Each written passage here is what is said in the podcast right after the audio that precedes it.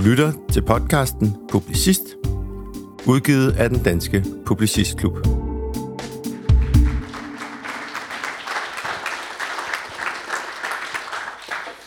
Ja, velkommen Rasmus.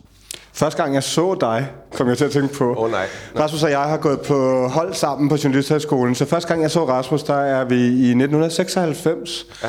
Vi er i Kiblev, som er en lille øh, by i det sydlige Jylland. Vi er lige trådt ud af en bus, og resten af det her hold af journalisthøjskoleaspiranter, en spe, går rundt og ser sådan lidt uh, trashet ud. Undtagen Rasmus, der kommer gående med en dragtpose med sit jakkesæt i. Jeg kan lige så tydeligt huske det der jakkesæt, og jeg tænkte, der er en mand, der vil frem i livet. Um, og det kom du. Kæmpe tillykke. Um, du har været i rigtig, rigtig mange brandpunkter. Vi snakkede om det tidligere. Du siger selv, du er nok har rapporteret fra omkring 80 lande. Du har de sidste øh, måneder været 7-8 gange i Ukraine og tilbragt 3-4 måneder derovre. Øhm, og det er det, og så dit virke som journalist, jeg tænker, vi skal snakke om i dag. Øh, jeg vil starte med lige at læse lidt mere op af Joens begrundelse for, hvorfor du fik Publicistprisen i år. I hele sin karriere har Rasmus haft en enestående evne til at være det rigtige sted på det rigtige tidspunkt. Ruslands krig mod Ukraine er nok vores tids største historie, og Rasmus Tandholt var den eneste danske journalist i Kiev fra krigens begyndelse. Rasmus er ikke ekspert i Ukraine, Irak, Afghanistan, Hongkong eller Syrien, men han bliver det meget hurtigt, når han kaster sit talent ind i historierne og får de menneskelige perspektiver med i sine fortællinger. Rasmus er en publicist i verdensklasse. Ja, det var sådan, det lød. Tillykke. Jamen tak. Mange tak. Det er jeg meget stolt af.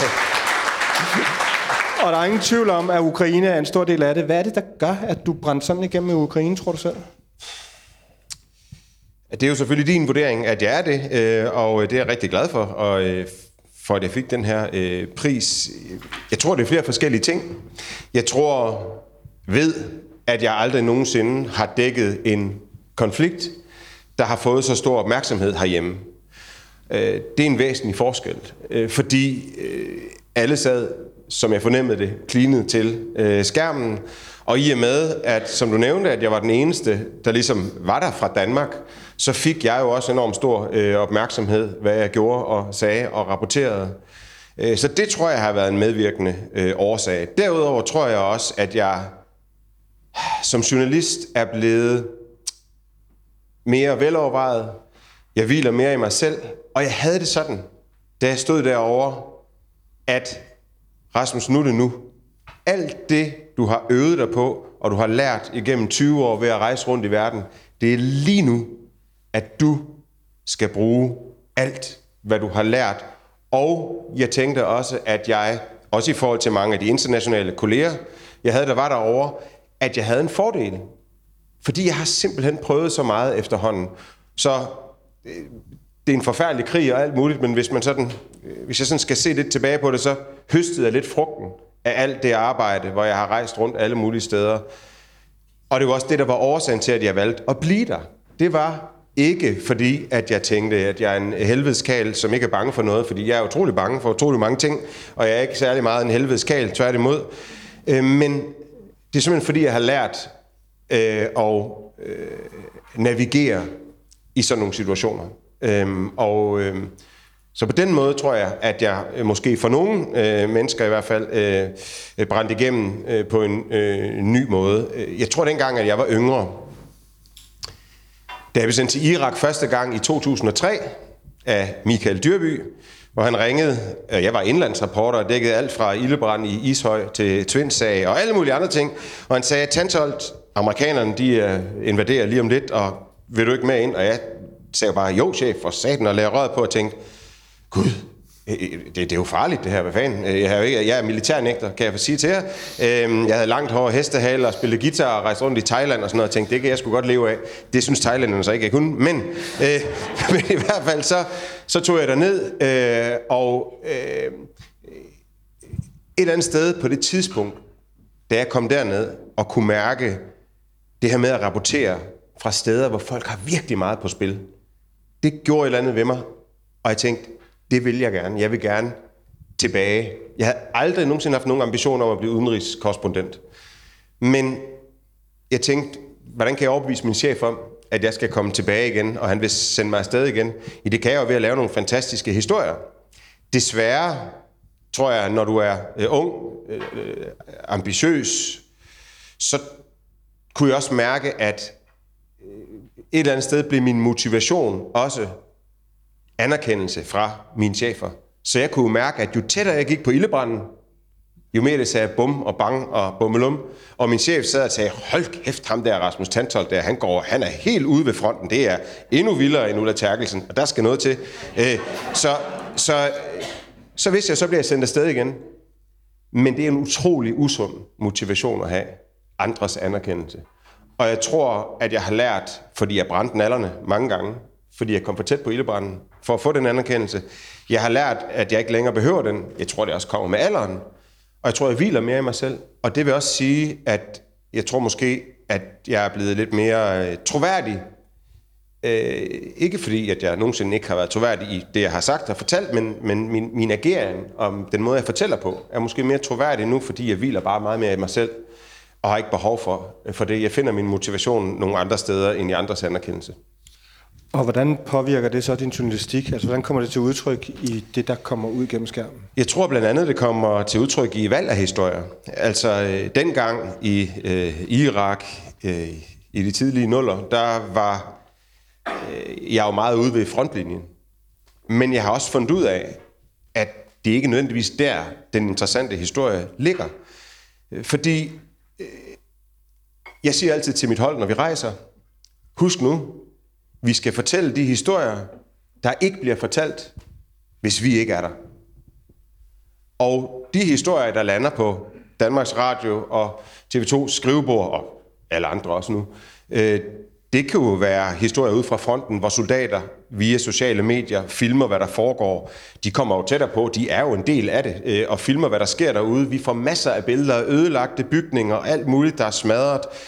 Vi kan sagtens fortælle en historie fra frontlinjen et eller andet sted, uden at vi nødvendigvis behøver at have mig derude, der sætter mit liv på spil. Historien 30 km væk fra frontlinjen, i det lille hus, jeg var ude ved for nylig, hvor der sidder en ældre mand øh, og ikke har noget strøm, og han har ikke noget varme, og han har ikke noget varmt vand, og han sidder i mørke ved sit lille sterinlys. Hans kone er flygtet. Han passer deres øh, dyr han har lige begravet sin bedste ven gennem 40 år. Øh, den historie, den får du ikke på skrivebordet på Danmarks Radio eller TV2. De billeder får vi ikke. Og det er der, tror jeg, at jeg, kan man sige, kommer til min ret som journalist. Jeg tror, det er der, at det er vigtigt, at jeg er.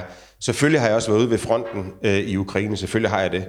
Men jeg gør det måske i lidt mindre grad, end jeg gjorde tidligere, for jeg føler ikke nødvendigvis, det er lige så vigtigt. Øh, og der tror jeg, jeg har lært meget af den gang. Øh, og øh, som Steffen Jensen, som I alle sammen kender, øh, vores meget, meget dygtige øh, mellemøstkorrespondent, som jeg ser meget, meget op til, han sagde, da jeg begyndte på det her, han sagde, Rasmus, du husker nu, du har en pose med held i. Og som han sagde til mig, der, der er ikke særlig meget til mig i min pose. Øhm, og det er klart, når du lavede det her i lang tid, så kommer der også et punkt, hvor man tænker, okay, du har godt nok også nogle gange været lidt heldig, Rasmus. Og jeg øh, har ikke lyst til at dø øh, for at øh, fortælle, hvad der sker i Ukraine. Jeg vil gerne fortælle, hvad der sker, men jeg passer også bedre på mig selv i dag, end jeg gjorde øh, tidligere.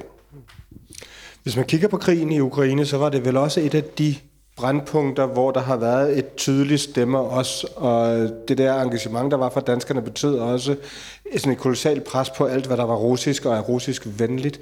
Hvad gjorde du selv for at opbevare eller bibevare din objektivitet, mens du stod derude? Jeg sagde til mig selv, at øh, jeg ikke vil lave historier, som behager danskerne. For det er klart, at der er ingen tvivl om, at jeg ved ikke, 99,9 procent af danskerne, eller hvor mange der nu er, øh, synes, at ukrainerne er blevet overfaldet af øh, russerne og bryder sig ikke særlig meget om den. Min personlige mening behøver jeg ikke at fortælle, men lad mig sige, at den er ikke helt skævt i forhold til 99,9 procent. Men i min rapportering, der er det utrolig vigtigt også at være åben over for, at øh, Ukraine for eksempel også begår krigsforbrydelser. Og de historier har jeg jo fortalt. Det er selvfølgelig øh, en balance i forhold til proportionerne. Fordi jeg kan fortælle Altså hvis vi fortæller 10 historier om ukrainske krigsforbrydelser, og en om russiske, vil det nok ikke være helt fair. Så det er jo en balance i forhold til, hvor meget det skal fylde. Men jeg har fortalt to historier om ukrainske krigsforbrydelser, og hold nu kæft en ballade, øh, der blev, og jeg blev øh, svinet til. Og, hvilket jeg godt vidste ville ske, min historie blev brugt i de russiske medier som propaganda, hvor de så kunne sige, der kan I selv se, selv de vestlige medier erkender, at ukrainerne de er nogle forfærdelige krigsforbrydere. Men det nytter jo ikke noget, at jeg undlader at lave den slags historie, fordi jeg er bange for det. Fordi så er jeg jo pludselig en del af konflikten som en part. Og jeg ved godt, at et eller andet sted er vi det måske alligevel, men jeg forsøger at undgå det. Jeg tænker også nogle gange på, kan jeg vide, hvordan vi journalister ville håndtere det, hvis nu det var Danmark, der var under angreb? Altså ville vi så være objektive og sige, øh, fortælle om øh, øh, forskellige øh, hemmeligheder på slagmarken, danskerne har? Nej, det vil vi jo nok ikke. Vil vi øh, fortælle om øh, historier, der kunne bringe Danmark i fare på nogen måde? Nej, det vil vi jo nok ikke, selvom at de var der lige foran os. Så det er jo en balancegang. Øh, og det kan jeg også se med ukrainske journalister lige i øjeblikket. Altså, det er jo ikke fordi, at deres aviser er fuld af kritiske historier om Ukraine lige i øjeblikket. Øh, men en, en svær balancegang, og så er der den ting også, at jeg jo ikke rejser i Rusland. Ikke fordi jeg ikke vil, men fordi at jeg ikke kan få et visum, som jeg selvfølgelig har prøvet, og I ved alle sammen, at min meget, meget dygtige øh, kollega Mathilde Kimer, hun øh, er blevet smidt ud derfra.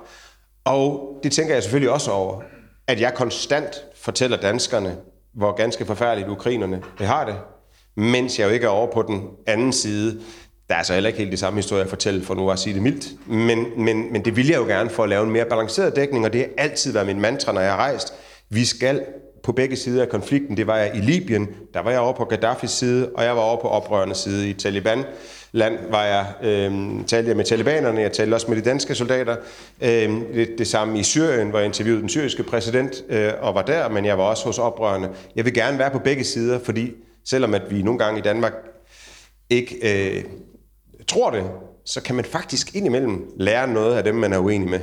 Øh, og det er vigtigt for os som journalister også at, øh, at være der, men det kan jeg ikke her. Øh, og det, det er et problem, synes jeg. Men har der røget historier hen over skærmen i løbet af de her otte måneder, som du tænker set i bagklodskabens lys, skulle jeg måske have turneret den mindre ukrainevenligt, end jeg gjorde? Der har været enkelte historier helt til at begynde med, som øh, jeg også så mange af mine kolleger øh, rapportere, og øh, det var historier om øh, civile områder, der blev bombet af russerne. Og ja, der er civile områder, der er blevet bombet af russerne. Det er ikke, fordi det er forkert, men det er mere nuanceret end som så. Og det tog mig lige et par dage at finde ud af, hvordan det egentlig hænger sammen. Øh, fordi øh, der var til at begynde med nogle steder, der blev ramt og der tænkte alle, jamen det er simpelthen russerne, de har siddet og tænkt, der er et civilt område, vi trykker på knappen og sender et missil ned i det hus. Men det er sjældent, at man gør det i en krig. Det ved jeg egentlig godt af erfaring, fordi sådan et missil er hundedyrt. Og fordi du slår fem civile ihjel, så er det ikke sådan en cost-benefit-analyse fra russisk side det rigtige at gøre måske. Det er bedre at ødelægge deres energinet, for eksempel. Men der rapporterede jeg et par gange, at russerne direkte havde ramt civile områder. Men det er sådan set sjældent virkeligheden. Virkeligheden er, at russerne sender missiler ind for at ødelægge militær eller civil infrastruktur. Ukrainerne skyder dem ned med deres luftforsvar. Når du skyder et missil ned, ja, så går missilet i stykker. I tre stykker for eksempel. Og det falder jo ned, for eksempel, over et civilt område i Kiev. Det falder ned et tilfældigt sted i Kiev. Øhm, så det fandt jeg lynhurtigt ud af at det er sådan set den sande historie, så vil du altid kunne sige, ja, men hvis russerne ikke havde fyret missil ind over Kiev, så var det ikke sket. Og det er jo også rigtigt. Jeg husker også, at jeg kom ud til et øh, stormagasin, øh, et mall, tror jeg, øh, øh en kæmpe Bilka lige net, øh, hvor der jo var et jysk øh, øh, butik også, øh, som var fuldstændig pulveriseret. Jeg har simpelthen aldrig i min karriere set noget lignende. Det var fyrværkerifabrikken i Seest gange 100. Det, det så helt vildt ud. Og jeg kunne med det samme se, fordi ukrainerne sagde, det her, det er det, russerne gør. Russerne, de bomber et stormagasin. Hvad i verden har de gang i? Og jeg tænkte, hmm, det er godt nok meget ødelagt. Og jeg kunne med det samme sige, det der, det er ikke et missil, der alene har forårsaget det. CNN rapporterede, igen har Putin ramt direkte ned i et øh, civilt stormagasin, og se nu der, men jeg kunne godt se, at der var sket noget andet. Og øh, det jeg så lynhurtigt fandt ud af ved at tale med lokale, øh, og fik en deres fremskaffet nogle billeder, øh, det var jo, at det var et ammunitionsdepot, som de havde lavet inde i dette stormagasin. Og igen, det er der, hvor balancen er svær. Så kan man godt sige, så det må russerne gerne bombe. Nej, det må de sådan set ikke, for de har angrebet et land, så de skulle ikke rende rundt og bombe nogen store magasiner. Mm, russerne vil så sige, jamen prøv at se, ukrainerne, de øh, øh gemmer sig bag øh, et skjold af civile, laver et, et ammunitionsdepot inde i et stormagasin. Ja, det er jo sådan set en bykrig. Hvor skal du ellers lave det? Så det er bare vigtigt at have nuancerne med. Det, der var sket, det var jo, at ja, et missil fra Rusland havde ramt det her store magasin, men der var et våbendepot, så det var jo eksploderet i... Ja, det, det, det så helt vanvittigt ud. Og det kunne jeg se mange af mine internationale kolleger rapporteret som, russerne har gået efter et civilt mål, hvor jeg jo kunne sige, meget tyder på, at det rent faktisk var et militært mål. Der var også, kunne jeg se på jorden, øh, russiske, øh, undskyld, ukrainske soldater, der lå øh, døde, som de havde gemt lidt af vejen og taget deres tøj af, så man ikke kunne se, at de havde militæruniform på, og lagt over i en sæk, øh, som, jeg, øh, som jeg så. Så død, man skal virkelig, når man er sådan et sted, enten have en masse erfaring med, eller skal være ekstremt øh, tage mange, mange forbehold, når du øh, rapporterer, for du ved aldrig helt, hvad der er, der er sket. Og ukrainerne vil altid sige, det var ikke et militærmål, det var et civilt mål. Men jeg har bare oplevet utrolig mange gange, at det ikke var tilfældet. Igen, det legitimerer ikke, at de angriber Ukraine. Men det er bare vigtigt at have med, synes jeg, når vi rapporterer. Og hvordan foregår det i praksis? Altså, hvordan verificerer du eller afkræfter de der historier? Det kan jeg jo ikke helt. Men i det her tilfælde, der er interviewet af en ukrainsk soldat, som sagde, hvor jeg stiller ham spørgsmålet, hvor han siger, overhovedet ikke, det her det er jo bare et stormagasin. Stormagasinet havde været lukket, skal man også lige huske, der var ikke mennesker, der gik rundt derinde ud over soldater. Øhm, så jeg spørger ham til det, han bekræfter det ikke, så taler jeg med lokale. Lokale viser mig billeder, der var taget få dage forinden, hvor jeg kan se, der holder simpelthen militær køretøjer ved det store magasin, og øhm, jeg kan ikke se ind i selve depotet. Øh, jeg kan så se på eksplosioner, det er jo ren erfaring. Jeg kan simpelthen se Altså jeg ved, hvordan et missilnedslag ser ud. Jeg ved, hvordan krateret ser ud. Jeg kan næsten se, hvilket missil der er blevet brugt i forhold til, hvor stort krateret er. Fordi jeg har set det så mange gange. Og derfor kan jeg simpelthen se, at det ikke er det, der er sket her. Men det betyder ikke, at jeg konstaterer det.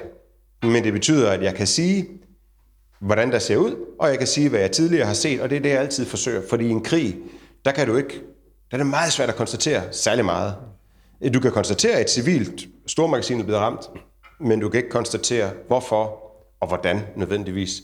Øh, så jeg tager bare en masse, masse forbehold, undersøger det så godt jeg kan, med den korte tid, der er, og de mange restriktioner, der er. Fordi ukrainerne er selvfølgelig ikke interesseret i, at jeg nødvendigvis fortæller, at der var et våbendepot, hvilket også er fair nok, og det er også ud fra noget militær sikkerhed, som også er en faktor. Altså, hvis jeg render rundt og fortæller, hvor de har gemt deres ammunition, mm. ja, så er det klart, så bliver hele lortet jo bombet, og det er jo sådan set min skyld. Øhm, og det, derfor er det, det, det er en vanvittig svær balance, for det er jeg jo heller ikke interesseret i øh, at, at blande mig i. Øh, så, så øh, jeg tager bare så mange forbehold, som jeg overhovedet øh, kan, og så prøver jeg at lade det være op til seerne at vurdere, øh, hvad, de, hvad de tror og tænker om det. Og nu er vi så godt og vel otte måneder inde i den her krig, hvor du så har været cirka halvdelen af tiden i Ukraine. Rigtig mange danskers interesse for den krig er også for nedadgående i øjeblikket. Hvordan fastholder du interessen øh, for de ting, du laver? Altså min egen interesse er der ingen problemer med at øh, fastholde. Øh, jeg vil sige, det land er øh, et land, jeg også rejste i i 2013 og øh, 14, og jeg var også øh, på Krim under annekteringen dengang, så jeg har været der før. Men det er krøbet ind under huden på mig på en helt anden måde, end jeg har prøvet før. Og jeg har lært en masse mennesker at kende, hvilket også er et dilemma, når du rejser den slags steder, som jeg gør. Øh, det har jeg øh, lært øh, af ganske sørgelig erfaring flere gange, øh, fordi de lande, de mennesker, du så møder, de bor altså nogle ret farlige steder, og de kan miste livet, og så bliver du sådan set ret ked af det. Øh, og for tre dage siden fik jeg øh, en besked om, at en øh, presseofficer fra den ukrainske her, som vi har kørt rundt med i Ukraine, som har taget os med ud til fronten, at han afgik øh, ved døden øh, her for nylig. Øh, og øh, sådan nogle ting, det, øh, det, det, det, det påvirker os meget. Og det er underligt noget, det der med, at man gerne vil knytte venskaber og komme tæt på andre mennesker, men samtidig er lidt forbeholden, fordi jeg er også bange for at blive helt utrolig ked af det, når der sker dem noget. Men, men de mennesker her og det land har krybet ind under huden på mig, så min interesse, den er der 100% samtidig med, at den her historie, det er, og alt respekt for alle andre krige og konflikter, jeg har dækket, men det er jo den konflikt, der har fyldt mest, og måske har den største geopolitiske betydning af alle de konflikter, jeg har været med til at øh, dække. Altså, øh, da jeg kørte herind, så kan jeg bare kigge op på benzinpriserne på tankstationen, så kan jeg jo se, hvordan det har påvirket, når vi går ned og handler ind. Øh, jeg fik en gasregning på 26.000 kroner. Øh, øh, altså, det, det, det, det er jo noget, der påvirker os, og det er noget, der påvirker sikkerheden. Og jeg har aldrig dækket en krig, hvor vi alvorligt talt diskuterer brugen af atomvåben. Det, det har jeg aldrig før. Jeg har dækket krige, hvor jeg måske er sammen med en konventionel her, der kæmper mod for eksempel Taliban, der står i klipklapper med en Kalashnikov og en kinesisk raket, som de fyrer af fra et nedløbsrør. Det her det er to konventionelle herrer, der står over for hinanden. Hvilket faktisk er usædvanligt øh, i nyere tid. Og, øh, og, øh, og det, det gør det bare på alle mulige måder ekstremt interessant, alle de her faktorer. Så jeg har ikke svært ved det. Min opgave er jo så at fastholde danskernes interesse så godt jeg nu kan med de små midler, jeg har. Og det er jo ved at tage over og fortælle historier. Det er at fortælle historier, som rammer seerne, brugerne i hjertet, som får dem til lige at lægge øh, strikketøjet, eller pipen måske kunne det være, eller andet, man nu sidder med, øh, og når man ser tv, og tænker, hold da op, Gud, og nej, og det er jo, vi må da stadigvæk tage stilling til, hvad der, er, der foregår, og kan vide om. Øhm, det er jo min opgave, øh, simpelthen som journalist, at fastholde den interesse. Selvfølgelig går det ned, fordi som I alle sammen ved, nyheder er lige med usædvanligheder. Hvis noget ikke er usædvanligt, så er det sjældent en nyhed. Krigen i Ukraine er ikke længere usædvanlig. Men der er selvfølgelig hele tiden ting, der sker, som kan være usædvanlige, som vi så rapporterer om. Men det er, det er en kamp, øh, men TV2 har truffet en, øh, synes jeg, øh, øh, rigtig god beslutning i forhold til krigen i Ukraine, som er, at TV2 uanset interessen, vil have et hold i Ukraine hele tiden, og det har vi også, også lige nu, mens jeg står her. Øh, vi har nogen derovre konstant, og det er jeg egentlig meget stolt over, at TV2 har truffet den beslutning, fordi vi nægter at, øh, at lade styre af danskernes interesse indtil videre. Men øh, vi skal lige kigge på næste års budget og sådan noget. Men, men, øh, men, men, men det, det, det, det har TV2 ligesom truffet en beslutning om, og det, det synes jeg er rigtig fint faktisk. Men er der ikke en risiko for, at du bliver kynisk, eller opsøger nogle af de historier, som du lige stiller og sagt, man ikke skal opsøge ude ved, ved fronten, eller et eller andet, for at få den der øh, airtime, være sikker på, at tingene kommer i nyhederne og bliver sendt? Det er en god pointe, øh, men det jeg har øh, sagt til mig selv og mit hold, når vi er derovre, det er, øh, og I ved selv, I har, når jeg arbejder i medier, der er, der er kæmpe arbejdspres, der skal sprøjtes nogle artikler ud, eller nogle tv-indslag, og jeg har bare sagt, både til dem derhjemme og til mit eget hold, vi bruger så lang tid, det overhovedet kræver, indtil vi har en rigtig interessant historie. Og så bringer vi den. Hvis det så betyder, at på 14 dage laver vi kun to historier, så er det det, vi gør. Fordi øh, ellers bliver folk for mætte af alle mulige mellemregninger. Så når vi laver noget, så skal det være grundigt. Øh, og øh, det betyder ikke nødvendigvis, at det skal være ude for fronten. Det skal bare være usædvanligt og anderledes, og noget vi måske ikke har set før for Ukraine. Fordi det kan lyde ekstremt kynisk, ja, at man indimellem tænker, når der ryger et missil ned i, øh, eller nogle fragmenter fra et missil ned i et eller andet hus i Kiev, hvor det hele står i brand. Så tidligere, som journalist, så er min opgave at tage det ud og se, hvad der er sket. Det er jo simpelthen altså, nærmest urinstinktet fra øh, mig som journalist i hvert fald. Men det gør jeg jo ikke på samme måde mere, for jeg tænker, okay, det gjorde vi også i går. Altså, vi kan ikke blive ved. Og så siger danskerne, nej, der er en smadret bygning. Ja, det har vi altså set, Rasmus. Vi er godt klar over, at der er krig nu. Så derfor skal man jo hele tiden forsøge at genopfinde øh, sig selv og historier og øh, skabe interesse. Og det er, øh, kan indimellem godt være svært, ja. Hvad gør man? Øh, det jeg gør, det er, at jeg øh, hele tiden har vores fixer. Øh, vi har jo en fixer, en ukrainsk medarbejder. Øh, ham øh, fylder jeg hele tiden med idéer, som han så går og arbejder på, at, at vi kan få tilladelse øh, til øh, og, og, og gennemføre. Og det kan være for eksempel, at jeg godt kan... Altså, øh, Ja, sidst der ville vi gerne lave historien om den civile infrastruktur. Øhm, det er jo ikke så super svært, men, men, øh, men, men det skal jo legnes op. Og, øh, og, og så giver jeg ham nogle idéer, så kan det godt være, at der først kommer et outcome 14 dage senere. Men det er øh, også blandt andet inspireret af, hvad jeg ser andre steder, for at være ærlig. Vi stjæler jo med arme og ben. Ikke fra Danmarks Radio selvfølgelig, men fra, øh, fra, øh, fra CNN for eksempel, hvis jeg ser, wow, det er en fed reportage, eller New York Times har lavet en super interessant artikel. Fordi Indimellem så er det også bare sådan, at hvis man ringer og siger, hej, det er fra CNN, så øh, bliver den røde løber altså rullet ud, og så kan du tage hvad som helst, hvor som helst hen du vil med det ukrainske militær for eksempel. Det kan du ikke, hvis du siger, du er fra TV2. Så, så, vi, så vi, vi, vi, vi kigger på, hvad de andre laver. De har bedre adgang har også flere mennesker til at finde idéer, og så stjæler vi nogle gange en idé og tænker, det var sgu interessant, skal vi prøve at lave det på vores egen måde. Enten det, eller ting, vi simpelthen ser og hører øh, på vores vej. Øh, det er jo helt fra, jeg kan huske, øh, det kan du også huske, Thor. Den første opgave, vi fik på øh, journalisterskolen, det var undre-opgaven. Kan du huske det? Så skulle vi gå et eller andet sted, og så skulle vi stå og undre os, og så skulle vi skrive ned, øh, hvad vi undrede os over. Og helt andet sted, det er jo sådan helt back to basic, for det er også det, jeg gør, når jeg er i Ukraine. Så tager jeg ud, og så prøver jeg at undre mig. Og, øh, og, og, øh, og i øvrigt, vi arbejder som et hold. Fixeren, øh, Genia, han får også idéer. Øh, Simon, fotograf, han får også idéer. Så vi, vi, øh, vi, vi, diskuterer øh, hele tiden, hvad det kunne være. Øhm, og øh, faktisk vil jeg sige, den sidste tur, jeg var på, da vi ankom, der sad vi for 130. gang øh, ved øh, morgenmadsbuffeten og kiggede på en anden ting. Jeg har ikke nogen idéer. Jeg ved simpelthen ikke, altså, hvad vi skal finde på. Øh, og det er jo et problem selvfølgelig, fordi den, der havde været der lige før mig, han havde lavet historien om den civile infrastruktur, og sige, jeg vidste simpelthen ikke, hvad jeg skulle finde på. Og så var det i gang med at sidde og læse artikler og grave og få idéer osv. Så, videre. så øhm, ja, det, det, det er sådan, vi gør det. Hvad fandt du så på? Jeg fandt blandt andet en øh, historie om et, øh, et hospital, hvor folk, der har fået amputeret øh, øh, lemmer øh, under krigen, altså soldater, hvor de øh, var samlet og fik en masse hjælp. Og jeg tror, og jeg mener, det er meget vigtigt i fortællingen om Ukraine og deres øh, militære fremmarsch, øh, offensiv, som jo mange steder går ret godt, selvom det går langsomt. Der er det også vigtigt at huske på, at ja, de har øh, slået russerne tilbage flere steder, men det er nogle kæmpe omkostninger, det har. Og det glemmer vi lidt, synes jeg, nogle gange, fordi øh, det er jo sådan, jeg står også live og siger øh, og bliver spurgt, hvordan, øh, hvad, hvad, hvordan går det i Kherson? Jamen, øh, nu har ukrainerne vundet den landsby og den landsby og nej, og så videre. Men, men det har nogle gigantiske omkostninger for børn, for, øh, for, øh, for familier generelt, og for den enkelte soldat. Og det synes jeg faktisk ikke, vi ser så ofte. Og det var min idé, fordi det så jeg, at New York Times havde lavet.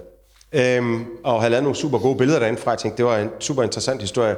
Men øh, uh, uh her nej, og TV2, og hvem var det? Og det var ikke sikkert, det kunne lade sig gøre. Og sådan noget. Vi arbejder stadigvæk på det. Det var for eksempel en idé, jeg fik. Altså, jeg plejer at sætte nogle overskrifter op.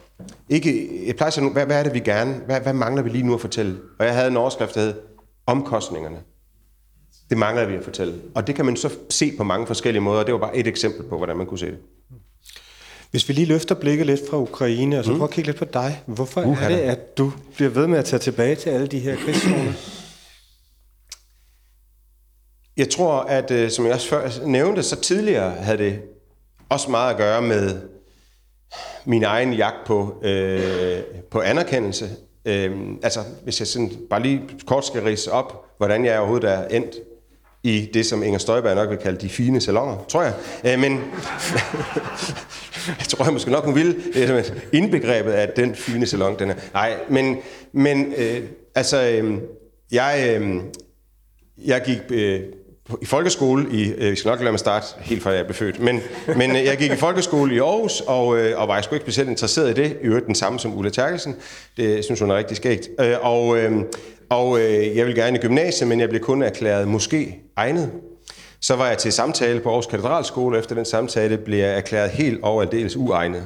Øh, og, øh, og, og, så det, det gik ikke. Øh, og så gik jeg i gang med øh, alt muligt. Øh, arbejdede som chauffør og i en pladeforretning, og begyndte så at skrive for et lokalt beboerblad, Annas Røst, øh, på Frederiksbjerg i Aarhus. Startede på den lokale SID-finansierede øh, tv-station som frivillig, og lavede nyheder. Øh, øh, og øh, det synes jeg var spændende, og en dag tænkte jeg, nu prøver jeg at skulle ind på den der journalisterskole. Jeg kommer nok ikke ind, men øh, for det er jo meget, meget svært, havde jeg hørt. Det var det så ikke, for jeg kom ind jo. Så, øhm, og, og da jeg så kom derind, så tænkte jeg, og mødte dig, Thor, og mange andre, så tænkte jeg, okay, øh, det er jo sådan nogle kloge, øh, dygtige mennesker, som har gået på gymnasiet, og nogle har gået på universitetet, og så videre, og hvordan skal jeg overhovedet? Så jeg gjorde, også i fredagsbarn, det ved du, men også øh, til timerne, jeg gjorde alt, hvad jeg kunne for at bevise, at jeg var altså god nok til at være her. Og det var det, der, det, er det, der forfulgte mig. Øh, og det samme, øh, da jeg øh, så øh, kom i praktik på TV MidtVest. Jeg var bare, wow, TV MidtVest, fantastisk. Jeg fik afslag fra TV2 og TV2 Syd og TV2 Østland, men TV MidtVest. Og jeg tænkte, hvis jeg bare kunne få lov til at få et job der, så var jeg glad. Og fandme om så ikke, da jeg blev færdig på Journalisterskolen 1. juni, der blev jeg ansat på TV2, og igen, da jeg kom derned, tænkte jeg, nu skal jeg æde med med vise, fordi at hvad nu, hvis de finder ud af, og jeg kan jo slet ikke, og så videre. Og det, det, det har fulgt mig lang tid, og igen, da jeg kom til Irak, nu skulle jeg æde med med. Og det er jo det, der sled mig. Og på et tidspunkt, synes jeg lidt, at det var mit drivmiddel. Det var ligesom det, der drev mig. Øh, og jeg var også interesseret i journalistik, selvfølgelig, det har altid været, men, men, men, men det var noget, der fyldte alt for meget. Og der er det så, at jeg har fundet min motivation, motivation et helt andet sted, fordi det endte med, at jeg i 2011 under det arabiske forår gik ned med flaget. Øh, jeg havde simpelthen jeg havde brændt mig selv i begge ender, og lå på ryggen i Bagdad med blåviolette læber, og havde svært ved at trække vejret, havde ondt i brystet, var på ride øh, og blev tjekket, og alt var ok, men jeg pressede mig selv helt afsindigt, og jeg var godt klar over, at det går ikke det her. Øh, jeg er nødt til at finde en anden måde at, øh, at arbejde på. Jeg er nødt til at gøre det på, på en helt anden måde. Øh, og dengang jeg var nødt til at trække stikket i øh, halvanden måned. Øh, kan jeg huske under det arabiske forår, hvor jeg slet ikke var på skærmen. Det kan jeg godt huske, ikke? Det var ikke... det var sgu ikke sjovt for nogen, det var det sgu ikke. Men altså... Øh, det var sgu... Det var noget af meget Men...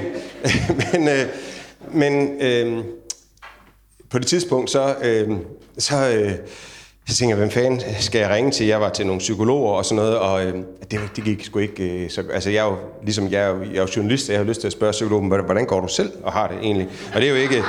Og det er jo ikke øh, så jeg tænkte, hvem kender jeg, der kan øh, hjælpe mig? Jeg kendte så en, øh, en soldat, der også hjalp mig, da jeg var i Irak. Øh, B.S. Christiansen. Øh, så jeg ringede til B.S. og sagde, B.S., det, det kokser for mig. Øh, og så kom han hjem til mig, og han har fulgt mig. Han har været sådan en, jeg kunne skrive til, hvis der var hvis jeg mentalt ikke havde det så godt, og, og tingene var svære. Øh, og, øh, og så smadrede han hånden ned i mit øh, bord, kan jeg huske, og sagde, Rasmus, nu gider jeg kraftedeme ikke se mere på, at du render rundt og forsøger at bevise, at du er god nok, for nu bliver du nødt til at fatte, at du er god nok til at være her. Og øh, det tænkte jeg meget over, og, øh, og det ændrede alt for mig, at han sagde det. Og han sagde, det er jo ikke bare mig, Rasmus. Alle synes, du er god nok. Du behøver ikke at kæmpe længere med det. Og, øhm, og det ændrede noget i forhold til, hvor jeg skulle finde min motivation. Og min motivation er i højere grad nu at være ham, der har det privilegium, som jeg virkelig synes, det er, at være den person, der rapporterer fra det sted, hvor alle, alles øjne er rettet imod. Jeg føler, at jeg står på toppen af vulkanen og kigger ned i krateret, hvor det syder og bobler, og alle de andre, de står nede for enden af vulkanen, og jeg råber ned til dem, hvad der er, der foregår, for jeg kan se det. Jeg står der. Og det er som journalist for mig øh, noget, jeg er meget ydmyg i forhold til, og en dag bliver det sikkert taget fra mig, så kan jeg ikke fortsætte med det, men det kan jeg, jeg har gjort nu i, i 20 år, og det, øh, og det er faktisk min motivation. Altså jeg må indrømme, at jeg kan godt sidde derhjemme, hvis der sker et eller andet i et land, der virkelig interesserer mig, og tænker, ej, jeg har lyst til at komme derover. Og det har intet at gøre med øh, adrenalinkick, eller andet, eller at jeg er stor fan af tragedier og alt muligt andet. Øh, det kan man godt mistænke mig for, for jeg kommer meget på Aarhus Stadion. Men øh, det, det, det er en anden historie. Men, men, men det, er ikke, det er ikke det, der overhovedet motiverer mig. Det er, det er faktisk, øh, det er faktisk øh, nysgerrigheden. Og, og det ligger bare dybt i mig. Øh, på den måde er jeg virkelig sådan en, en urjournalist, tror jeg. Men man kan jo være nysgerrig på alle mulige måder. Det behøver jo ikke være krigszoner. Altså, hvorfor er det det, det, det der trækker i dig? Det tror jeg også, du har ret i. Øh, jeg tror, det, det, det trækker i mig at få lov til at være øh, den person, der står derude på, som Ulle Terkelsen plejer at sige, første paket til verdenshistorien. Og det er ikke øh, noget med adrenalin. Det er noget at gøre med, øh, det kan du selvfølgelig godt sige, det er, men det er ikke noget at gøre med at udsætte sig selv for fare. Det er simpelthen bare noget at gøre med, øh, at, at jeg nok er blevet... Øhm, det, det vil nok være svært for mig at komme tilbage på TV MidtVest og sige, nå, det var sgu hyggeligt 20 år ude i verden, nu vil jeg gerne rapportere herfra. Og det er intet at gøre med, og det mener jeg virkelig dybt fra hjertet, at jeg ikke synes, det er lige så øh, fint eller godt eller, eller, eller, eller interessant øh, at lave historie derfra, for jeg har kæmpe respekt for det, der jeg selv kommer fra, fra lokal-tv og regional-tv. Det er der, jeg blev opdraget. Men, men jeg tror også, når du har rejst den slags steder, så bliver man nok en smule afhængig af, at være øh, øh, vidne til verdenshistorien. Og det er jo et eller andet sted, når jeg kommer til at tænke tilbage på mit liv på et tidspunkt, det er jo helt vildt, at jeg har fået lov til det. Altså, det, det er så taknemmelig over, øh, at jeg har fået den øh, øh, mulighed. Og det, det vil have svært ved at lægge frem, tror jeg. Da vi snakkede sammen tidligere, der sagde du også, at det handler om, at man i krig ser det bedste og det værste i mennesker. Det har du ret i. Det er klart, at, at som journalist, der kommer jeg ud og oplever øh, mennesker i yderkanterne af følelsesregistret, øh, lad mig sige det sådan. Øh, det er for mig enormt interessant at øh, komme ud og møde mennesker, når de er aller, allermest barmhjertige, hjertelige, gæstfri, og når de er allermest modbydelige og forfærdelige, og hvor der er masser af ondskab, for det opstår. Og i det spektrum mellem de to meget, meget forskellige øh, følelser, synes jeg, der er, der, det er meget interessant at rapportere lige præcis øh, om mennesker, der er øh, der og har meget på spil, for det er jo nemlig det, de har. Det er jo at rapportere om mennesker, som virkelig har noget på spil. Øh, og det er jo også det, jeg oplevede, da jeg kom til Irak første gang og står over for mennesker, som har noget helt andet på spil, end det, jeg er vant til øh, herhjemmefra. Og også komme ud og rapportere fra pressede samfund. Det synes jeg faktisk også er noget af det allermest interessante.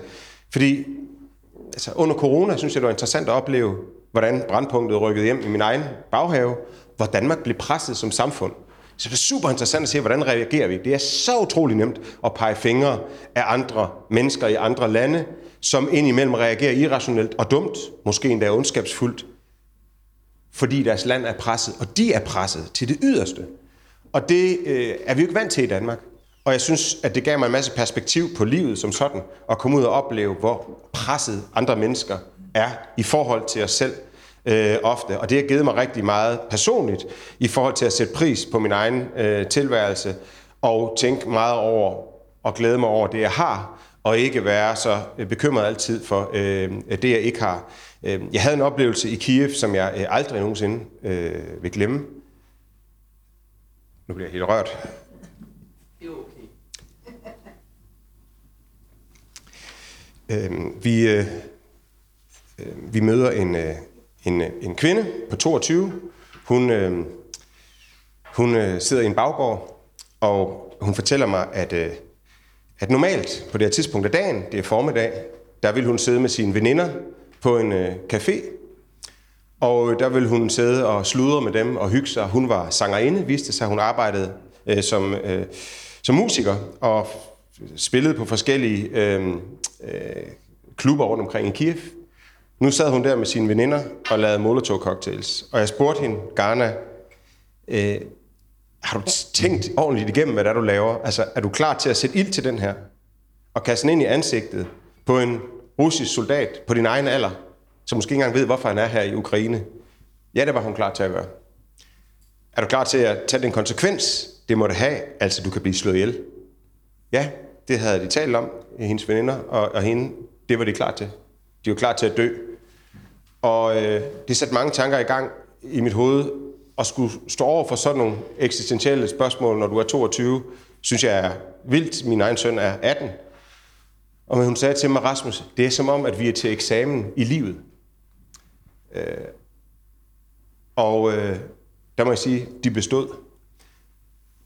Det fik mig til at reflektere over, men Rasmus, hvad gør du egentlig selv? Lad os sige det i Danmark der bliver angrebet. Vil du så være klar til at tage et våben, lære at bruge det og kaste ned i skyttegraven? Ja, det kan jeg love jer for, jeg vil. Vil min historie være. Men vil jeg virkelig det, når det kom til stykket? Det er det, jeg vil sige til dig. Så vil jeg sige, selvfølgelig vil jeg det. Jeg vil kæmpe for mit land og mit folk og vores værdier. Men vil jeg i stedet for at tage til Mallorca med min familie og vente på, at det gik over? Måske. Men det er dejligt at kunne sige, hvad man vil gøre. Men det er fandme først, når du står i situationen, at det viser sig, hvem du er som menneske. Og der må jeg bare sige, de ukrainer der, altså, det, det, det, det er helt utroligt. Og årsagen til, at jeg blev i Kiev, da de andre tog ud, det var på grund af hende. For jeg vidste, at når hun og hendes veninder er klar til at dø, så er der ikke nogen russere, der på noget tidspunkt kommer ind i den her by. Fordi det vil være helvede på jord for dem. For en ting er Ghana og hendes Molotov-cocktail. Noget andet er så de ukrainske uddannede soldater, der også er klar. Så jeg fornemmede, at der var en styrke i det ukrainske folk, som jeg ikke i nogen konflikt, igen med al respekt for alle steder og alle mennesker, jeg har mødt, har oplevet før. Fordi det er så ren en konflikt. Altså i Afghanistan, der kan du også godt sige, ja, der er en masse, der gerne vil bekæmpe Taliban, men så er der interne uenigheder, og der er både amerikanere, britter, danskere og øh, forskellige øh, mennesker, der ikke kan finde ud af at ene som alt muligt. Det er det er helt rent. Det er et land, der har overfaldet et andet. Slut. Det er ret simpelt. Så kan man diskutere, hvad var optakten, og hvem er skyld i hvad, og sådan noget, men det er jo meget, meget enkelt. Og Garna der, og hendes veninder, Svetlana og andre, som jeg mødte, de var så meget stærkere, end jeg selv er. Øh, og det fik mig til at virkelig at reflektere over det her med presset samfund. Hvad gør vi egentlig selv? Øh, og det synes jeg var, for mig i hvert fald, en virkelig noget, der øh, øh, rykkede noget øh, for mig. Øhm, og, øh, og det er også noget, man får med, når man tager ud og oplever den her slags ting. Jeg lavede selvfølgelig et øh, tv-indslag om, om Garna og hendes veninde Svetlana, øh, øh men, men, men jeg tror også meget med øh, fra det. Og den slags oplevelser, øh, det, det, det, det er ikke fordi, jeg bliver afhængig af, af præcis det, men, men det at få så meget perspektiv på tilværelsen en gang imellem, og komme hjem og tænke, gud, min, min søn har det godt, hold kæft, hvor er jeg heldig. Det, det, det, det synes jeg virkelig også er noget, som, øh, som, øh, som har bidraget til min, til min tilværelse som, som, øh, som menneske, at, at jeg har været journalist et slags steder. Vi skal til at åbne op for spørgsmål fra salen, ja, men lige inden, hvad vil du gerne huskes for, sådan rent journalistisk? Ja, ham der, der altid øh, står og græder på tv. Nej, øh, nej, det vil jeg ikke. Det vil jeg helst, det vil jeg helst ikke. Øh, nej, jeg vil gerne, øh, jeg vil gerne huskes for, øh, for, som en journalist, der gjorde øh, svært komplicerede ting let forståelige for ganske almindelige mennesker. Øhm, og det er jeg faktisk meget inspireret af min øh, vidunderlige kollega øh, Ulla Terkelsen, for det synes jeg simpelthen, hun er en mester i. Øh, og øh, for mig er det helt ærligt ikke så øh, øh, vigtigt som ingen nævnt, ingen glemt af mine kolleger, at stå øh, direkte og øh, give andre folk indtryk af, at jeg er utrolig klog. For det er jeg faktisk pisse ligeglad med. Det jeg gerne vil, det er, jeg vil gerne have folk til at lytte. Jeg vil gerne formidle. Og det jeg, vil gerne, det jeg gerne vil huskes for, jeg vil gerne, være, hus, jeg vil gerne huskes for, at jeg var en øh, god formidler af svært tilgængelige konflikter rundt omkring i verden. Det er det, jeg gerne vil huskes for. Simpelthen ikke andet. Tak.